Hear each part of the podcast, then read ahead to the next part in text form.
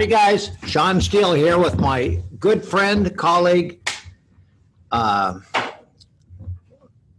super lawyer, and then we have a very special guest, which makes us the most stunning turnout for chiropractors in our history of doing this monthly telephone call. Now a Zoom call. God knows what it'll be next uh, next year. Uh, the technology is changing.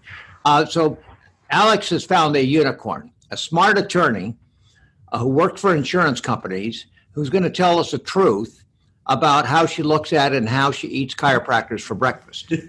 well, maybe that's a tough, tough way to do it. But we want to, we want to, the reason you're, you're popular, man, the reason is that seldom do chiropractors actually get to hear they don't need to be complimented. Uh, you know, maybe, maybe you have a good chiropractor and that'd be a blessing, but uh, they, they need to hear where their weaknesses are, what they need to bone up on, where they need to prepare, uh, what what are easy areas for attacking doctors' credibility in personal injury cases? Many doctors depend on personal injury uh, unless they're doing, you know, 90% of the time PI. Uh, they're doing other kinds of work. They're doing gerontology work, sports work, uh, community work. So they don't have the expertise of doing a great job in PI uh, because they just don't have the time for it. Those are the doctors I prefer to work with the doctor that's you know doing PI all the time, uh, they make me a little nervous uh, for for lots of reasons. Now, Alex, uh, we have taught him to, to speak uh, fluent chiropractese. He's he's he's very good at it. He's lectures with me all over the state. We lecture at the three chiropractic colleges. But today is his show, so I'm going to get off. Uh, Alex got him has himself a silver. Look at this, a silver microphone.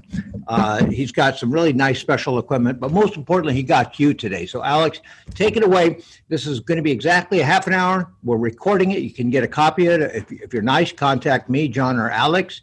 Uh, but you're going to learn something you will not soon forget. And again, thank you, Amanda. Of course. All right. So uh, I'm, I'm, hearing some rumor that maybe we're not being heard. I don't know if we are or not. We are being heard. Okay, so we're being heard. That is fantastic news. Um, so Amanda, thank you for doing this. I very much appreciate it. Um, it's not uh, it's not just any defense attorney who would agree to such uh, to such a thing. Um, but I think for the betterment of, uh, of, of, the of the profession and, and the uh, and the treatment of patients, I think this is positive. So so thanks for being here. I appreciate it. Of course. Um, I wanted to start out kind of broadly and ask you sort of what kinds of things generally, when you get a new case, uh, are you looking for in the medical records as you begin to formulate your defense? Um, first, I guess let me just give a little background for like myself, just for context. Uh, I've been, I've only done insurance defense in my career. I've been practicing a little over 10 years. I started out doing med mal and then I've done, you know, the in-house counsel, with the large auto insurance people for the last a little over eight-ish years. Um, so that just gives you kind of an idea of what I deal with. So I'm constantly dealing with adjusters and trying to convince them not to be idiots and to pay. um, I am not a uh, poster child for the defense industry where uh, I do truly believe that people are injured in car accidents. Um, the chiropractors, I do believe the chiropractors have a huge role in PI uh, because other than the emergency room doctors, chiropractors are generally the first people to see a person after a car accident, and your reporting plays a tremendous role in how I view a case because uh, it gives me an introduction into what to expect. Um, is someone, you know, to what degree or what, um, yeah, to what degree are they injured, right? And uh, that's that provides me a great level of um, I guess, uh, credibility, right, to rely on when I'm assessing a case like initially. So, as to your question, Alex, um, the first thing that I'm looking for in a report and billing is generally the level of detail. So, SOAP notes play a huge role for me. Is a chiropractor even taking daily SOAP notes for all of the visits that are made? Sometimes they're not. I used to practice in Los Angeles. Now I'm in South Orange County. Uh, when I was in LA, um, the chiropractor notes were astonishingly bad. Sometimes a patient would treat for eight months or a year, and all the soap notes would literally be handwritten on one page for almost a year of treatment with just like one little line of scribble. That is an insufficient level of detail.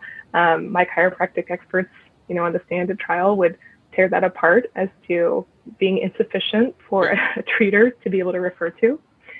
Um, And so I'm looking just- for, You're not yeah. just looking for quantity of notes. I assume you're looking for those notes to be uh, to contain some level of uh, information that you're not able to ascertain from their formal report. I'm assuming. yeah, so I mean, so, right, I'm looking for subjective complaints, like what are they complaining of today? What's bothering them today? The more detailed you are, the more it helps me because it would give me an indication, um, you know, if someone is, is volunteering, you know, hey, I, I'm really having a hard time like getting out of bed or bathing right now or something. If you're giving me detail as to their activities of daily living and what they're struggling with, that is tremendously helpful in me um, evaluating a case and also trying to, you know, perhaps convince an adjuster, look, like these, these have been consistent complaints from the beginning, right? The first time we're hearing about this isn't in plaintiff's deposition. These are long-standing complaints. A plaintiff's credibility is largely established through the records before I take their deposition. So the more consistency I can build in the records and the more detail there is, uh, the more credible they will be seen, the more credible the treatment you know, is viewed, and uh, the, the easier it is for me to try and get claims to pony up and pay. Um, also, I've noticed there are some uh, offices that just have like a laundry list of boxes that people just check off, right? Rather than giving me detailed notes as to this particular patient. It's so much easier for me if I get those detailed, thorough, unique notes for this person. It's very obvious when offices copy and paste notes. Um, I mean, when it's literally word for word the exact same thing for every visit, it just makes me doubt, um, you know, the amount of time, like face-to-face time that someone's spending with a patient, uh, the kind of feedback they're getting from them, and it, you know, it makes me cast doubt on the treatment as a whole. So a lot of chiropractors use, and probably a lot that are on the call right now, use um, those those forms at the, for every time a patient comes in while they're in the waiting room just to check the forms. What are your pain levels on a scale of 1 to 10 in these various areas? Which of these activities of daily living are you struggling with and by how much? Um, and they claim uh, often that they use these forms to track progress over time. Oh she was you know when she first came in she was saying that you know 8 out of 10 she was struggling to get out of bed. Now she used 1 out of 10 to get out of bed and that shows improvement. So Those forms are saying- great. well, I'm just saying, are you saying that those are not helpful for any purpose, or are you saying that they're not useful as a replacement for soap for quality soap notes? And I assume it's the latter. It's the latter, definitely. So I always appreciate when there's a patient questionnaire that they, you know, fill out when they come in because it's the person, it's it's the plaintiff's own words, you know, like what they're feeling, or if they have a pain diagram, they can kind of show because oftentimes people aren't very good at explaining their Right. pain, especially someone who has English as a second language. Sure. So if they can do a diagram, you know, that's helpful for me. Uh, I have no problem at all with those kind of box checking. You know, what symptoms are you feeling? You know, that's fine. Uh, for me, it's when those box checking uh, lists are used in the place of soap notes, Sure. right? Because every patient can't necessarily fit into, you know, those boxes. And it also doesn't always give me the quality of how much they're feeling something or the severity, right? So it's, again, those in the doctor's own words, you know, what are they feeling? How frequently? To what severity? You know, uh, subjectively, like today, right? And then give me, you know, the objective for today. Like, what are their orthopedic tests? Like, what are their ranges of motion? Like, give me all those details for each day. And that that level of detail, I look at it. I know adjusters look at it. And again, we're just looking for that consistency. Yeah, that's totally fair. Um, Um, go ahead.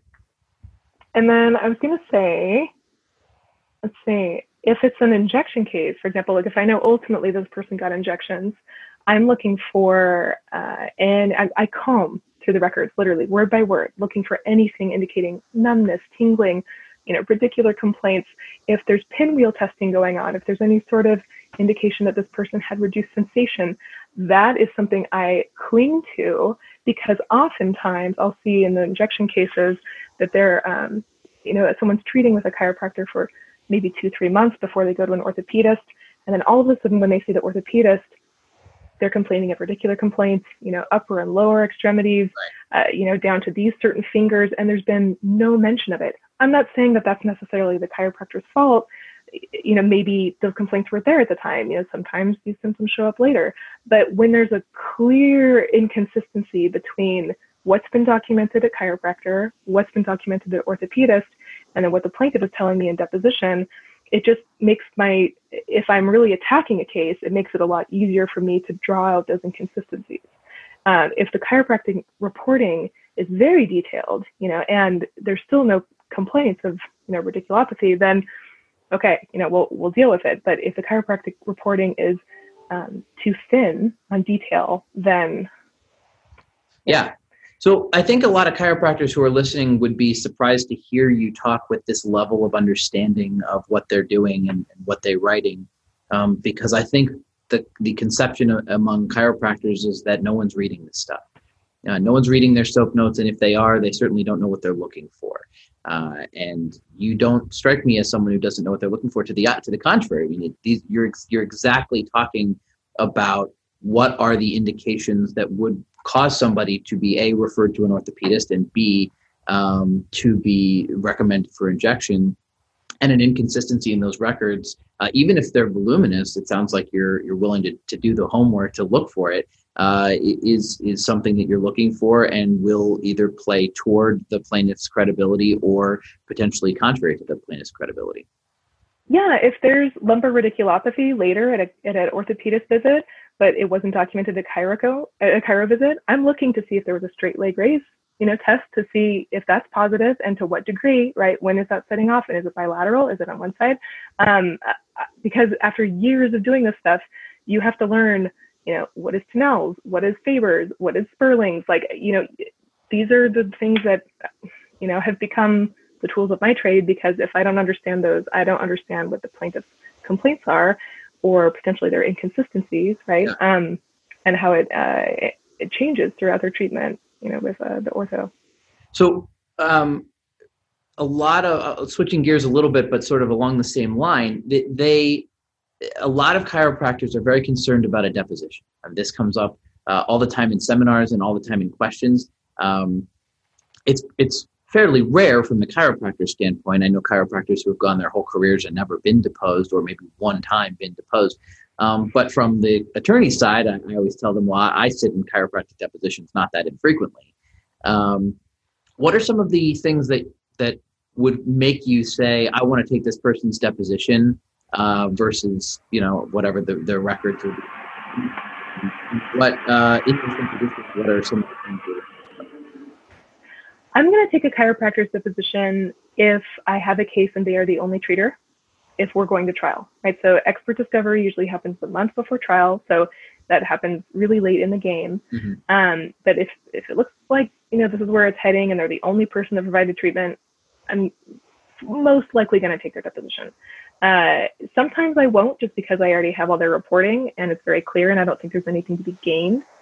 Sometimes I will take a deposition as a strategy, as almost a courtesy to plaintiff counsel if I feel like maybe they're behind the ball and I want to draw out all these consistencies to try and push the case to settlement. That's not very frequent, but sometimes I will. Um, I'll also take the deposition if they are listed as a retained physician uh, rather than just a treating physician. Um, that's generally when they're the only treater anyway.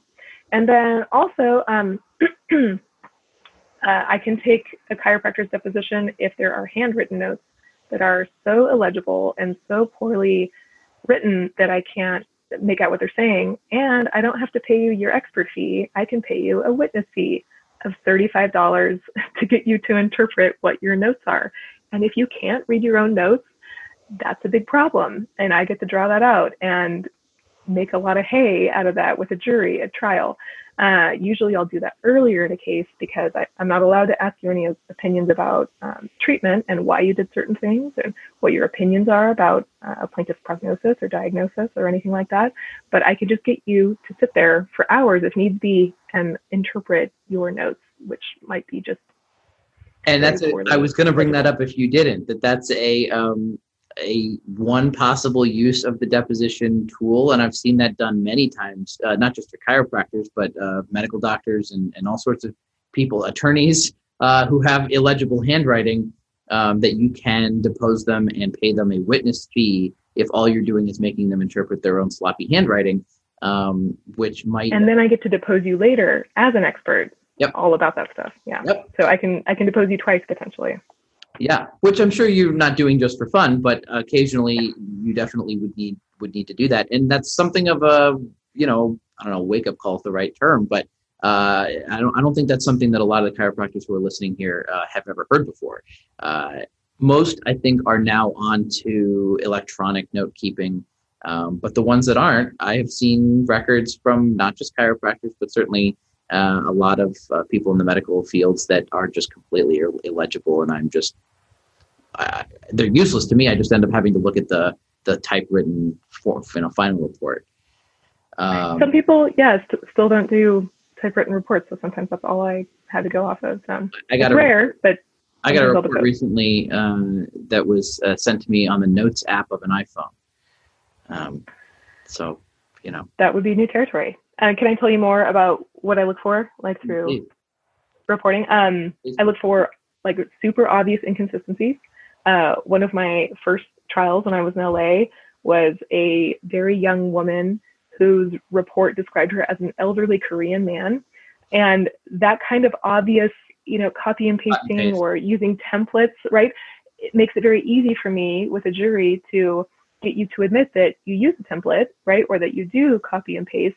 And then it gets me to potentially cast doubt on anything that's in that report because how do we know that it pertains to this young woman and not to one of the hundreds of other people that you've seen and written a report for. Um, again, I, I, doubt that many of your you know, uh, chiropractors are doing stuff like this, but it's a compelling example of, of the hot water you can get into when you try and, and do those you know cheats. Templates are super handy, but we just have to be careful about the way we use them.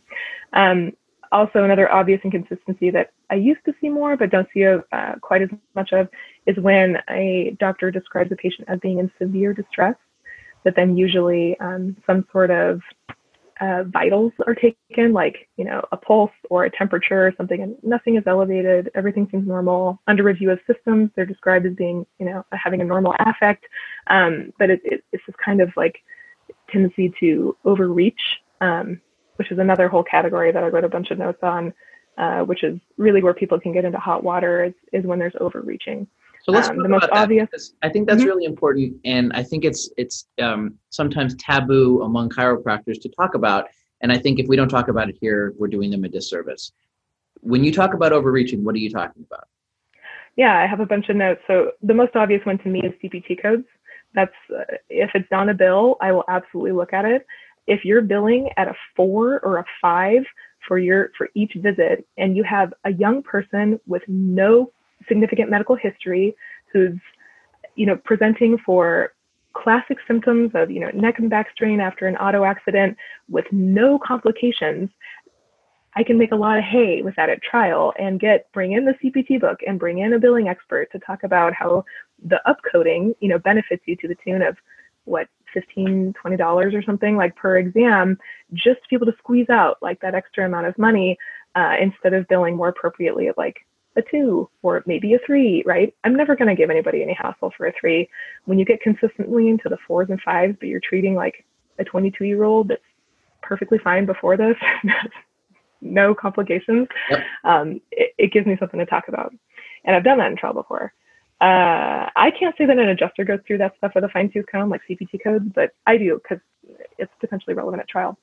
Um, also, I would advise, based on my prior experience at trial, not to hold yourself out as like a biomechanic if you've taken like a seminar, you know, that's a few hours or maybe a few days, because we generally have, you know, biomechanics that are highly trained specialists that um, if you hold yourself out as that as having that level of expertise there's going to be a mismatch in you know the education at trial and and uh, that will um, probably cast doubt on your qualifications and you know let me ask you uh, real quickly about that because it's an interesting topic and I, I don't think anybody on this call holds himself out as a biomechanics expert per se but i definitely have seen a lot of reports where they put a causation section and they will say based upon my experience my evaluation of this patient i believe that they're uh, you know the, the the diagnosis and symptomology noted here uh, was caused by the motor vehicle accident of December 1st, 2000, whatever. Yeah, I'm, I'm never going to give anybody any hassle because you're going off of what you've been told by the patient that they were fine before this, they had this accident, then they felt these symptoms. That's fine. Okay. But to hold yourself out with letters after your name as Yeah. a biomechanic expert, that is a very specific field with a lot of heavy training and a lot of math involved that I'm going to ask you for your calculations and you know I'm definitely going to depose you under those circumstances. Right. Um, you know, and, and the uh, level of degree of experience will definitely be drawn out and uh, not looks good. so it, that that kind of overreaching of you know Sure. someone looking for hey take biomechanics courses by all means because it will help you in your practice, but just don't hold yourself as being you know that um, expert Sure. classification. Um, when Similarly, yeah, go ahead. I love Uh, how prepared you are. This is making a lot of the work off of me as an interviewer. I would strongly recommend that you send your reports, especially if you suspect something is going to go into litigation, that you send your films to an MD like radiologist and not like a chiropractic radiologist. Um, it's, I mean, if a case is heading towards litigation anyway, you know that we're going to have, you know, a radiologist who is, you know, an MD or a DO, you know, a chiropractic radiologist um, is again there's going to be a mismatch in like the levels of qualifications. Similarly, I would advise you not to interpret MRIs and educate you know your um, patients on MRIs like in your reporting. It's one thing if you casually say it, but if it's in reports like I reviewed the MRI and this is what I found, and you're not sending it to a radiologist or you know there's not an orthopedist who regularly reviews those those films, that's going to be something that I can potentially you know um, draw out a level of, of experience and training if you're interpreting MRIs. So, so X- X-rays I don't touch. That like that's fine. Like certainly So, uh, qualified to do that. I was going to talk MRIs on the DAC bars because they often will send those things to DAC bars to the to the chiropractic uh, radiologists um, because there's a thought that your standard radiologist or maybe your ER radiologist is really looking for broken bones and cancer, and in not finding either of those, they'll often write it off as a regular MRI when when uh, when oftentimes there are more subtle orthopedic findings in the MRI are you would i mean what what are you thinking what are your what are your thoughts from the defense side in terms of that? Because i see a lot of DACBAR readings of mris that are referred out by chiropractors when when the when they go to an orthopedist and they're the orthopedist refers out for an mri obviously it's read by uh, a radiologist um, you you think that your opinion is that they should if it's going to litigation send it to be reread I, I think maybe this is a better comment for like plaintiff's attorneys rather than chiropractors, right? Because like a plaintiff attorney would know that if I have a like an MD, you know, on my expert list, they want to be matched, right? And Yeah. so if it's heading to trial, you would want to have your experts matched to that level. right I've seen it before where the attorney hasn't done that, and Oh. then at trial, it's an obvious mismatch, and Right. you know, there's just different levels of training and the types of films that a chiropractic radiologist is looking to, you know, rather than I would I would very much agree. with that. I, I I recently had a case that was looking like it was heading to trial, and uh, we got their expert designation back, and they had designated a, a radiologist. So I supplementally designated a radiologist and had my films reread by a radiologist. Uh, a, a, they had already been reread by a radiologist, but by a now an expert radiologist because we need to have that um, that matching experts. Uh, you know, you don't want that mismatch. So yeah, I I concur on that. Yeah. on that. But the last bit of overreaching that um, examples that I have for you is emotional complaints. Like uh, I've had people in the past diagnose PTSD, like specifically that disorder, or, but then not refer them out to anywhere, which is concerning to me because if it's just if you're just trying to get that laundry list of like 50 diagnoses just to make it seem like it's a big deal, for that's just another sign of overreaching to me. Um, depending on the case, but generally someone with just kind of standard neck and back complaints doesn't need a list of 50 diagnoses. Um, and, and to me, that just uh, kind of casts a uh, negative pallor on the report. And I, I kind of have a jaundiced eye when I'm looking at this. but anyway, uh, but yeah, to see something like a significant emotional complaint, it's not just, you know, um, distress and normal anxiety and normal, um, you know, emotional sequela from like an accident, which anybody would experience, but specifically PTSD is a real um, trigger diagnosis, right? Especially if I can get a jury member that has military experience and I have a chiropractor who's diagnosing PTSD, that's great um, because it's very upsetting, right? The idea that uh, you know, are you qualified to diagnose this? And if you're really concerned about it, why not send them out to a specialist, right? Like Right, to so- have them so I do- evaluated for that. So I do a whole lecture on emotional injuries from a chiropractic perspective and what uh, my recommendations are that they should do in those instances. And Great. what I what I always tell them to do is if they are noting these things that they should say things like they're they're you know PTSD like symptomology. Uh, and and if you really think somebody is exhibiting those types of symptoms, you can say it's it's like that. You know, it, it's uh, evocative of PTSD or uh, it, it- makes me think of back when I was at the di- district attorney's office.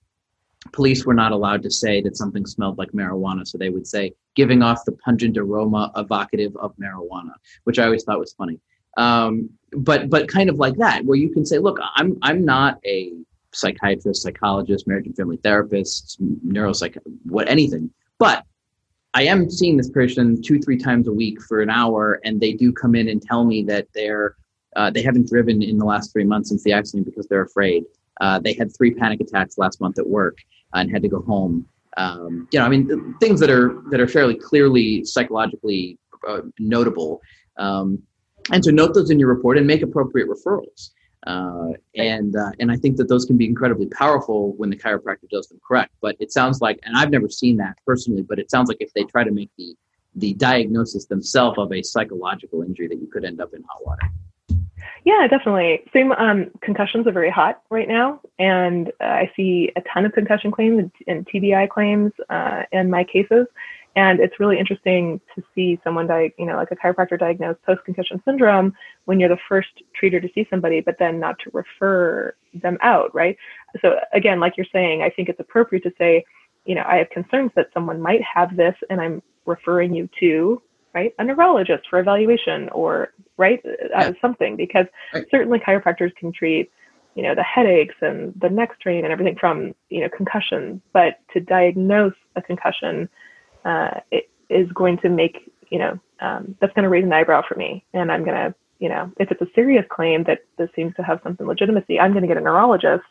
And if you know there isn't a neurologist on the other side and it's just a chiropractor Wow. you know going up against a neurologist that's going to be you know um, Well, Tough at trial. Amanda, I'm gonna we're we're down to four minutes, and I'm gonna give my little wrap up pitch, and then uh, ask you if you have any final thoughts for everybody. But I did want to thank you for for for coming on and uh, baring your your your defense soul uh, for, for the chiropractors.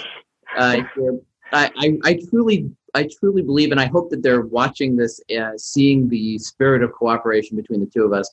Uh, it, it is uh, it's always a pleasure working with you on cases. I know that I'm going to get a fair shake. I know that you're going to honestly evaluate the records, um, and you're not that much of a unicorn in your in your business. Uh, I, a lot of defense attorneys don't think that everybody uh, is is you know is faking it, and, and they don't think that all chiropractors are bad or something. They they give everybody a fair shake, and they really do uh, do try and, and pick out you know the good ones from the bad ones. And um, I think it's important for the chiropractors to see that sort of thing. Uh, if they have follow up questions, I'm going to direct them to me, and if uh, if if if I can't answer them, I'd be happy to pass them along to you. Um, my email, uh, I think everybody here probably already knows it, but it's Alexander Eisner, uh, E I S N E R, at SeanSteele.com. You can always email Sean, of course, with the most conceited email address in the world, Sean Steele at SeanSteele.com. Um, um, and I want to thank Amanda again for coming. Um, Amanda, final thoughts in the last two minutes of our seminar. What uh, what what what is the the honest chiropractor who wants to be more effective? What should they be doing right now? Uh, I mean, just take everything that we've talked about, you know, with a grain of salt. Um, obviously, the stuff that I'm talking about, I would hope doesn't apply to the majority of you. And um, I'm sorry if it was just easy to be dismissive of my comments, but this is the really bad stuff, you know, that I see. And of course, the uh, really bad people, right? They're, they're the, the chiropractors that are just really lacking in, in um, reporting that you were taught, right, in school and that your profession requires of you to maintain. And if they're just obviously dropping the ball, you know, it makes my job easier if I'm attacking a case. And if that doesn't apply to you, great. And don't let the bad, you know, bad chiropractors make you less confident in your practice. And if you're doing the things that, you know, you're advised to do within your profession, then, um, you know, have the, the confidence in that. Amanda, thank you so much for being here. We all very much appreciate it. Um, and I'm sure that I uh, speak for everybody who attended the call. There were over 100 uh, that have been on, I've been watching. Uh, they are uh, thankful of your time as well. And, uh, and I just want to thank you very much. Of course, it was a pleasure. Thank you. All right. Bye bye.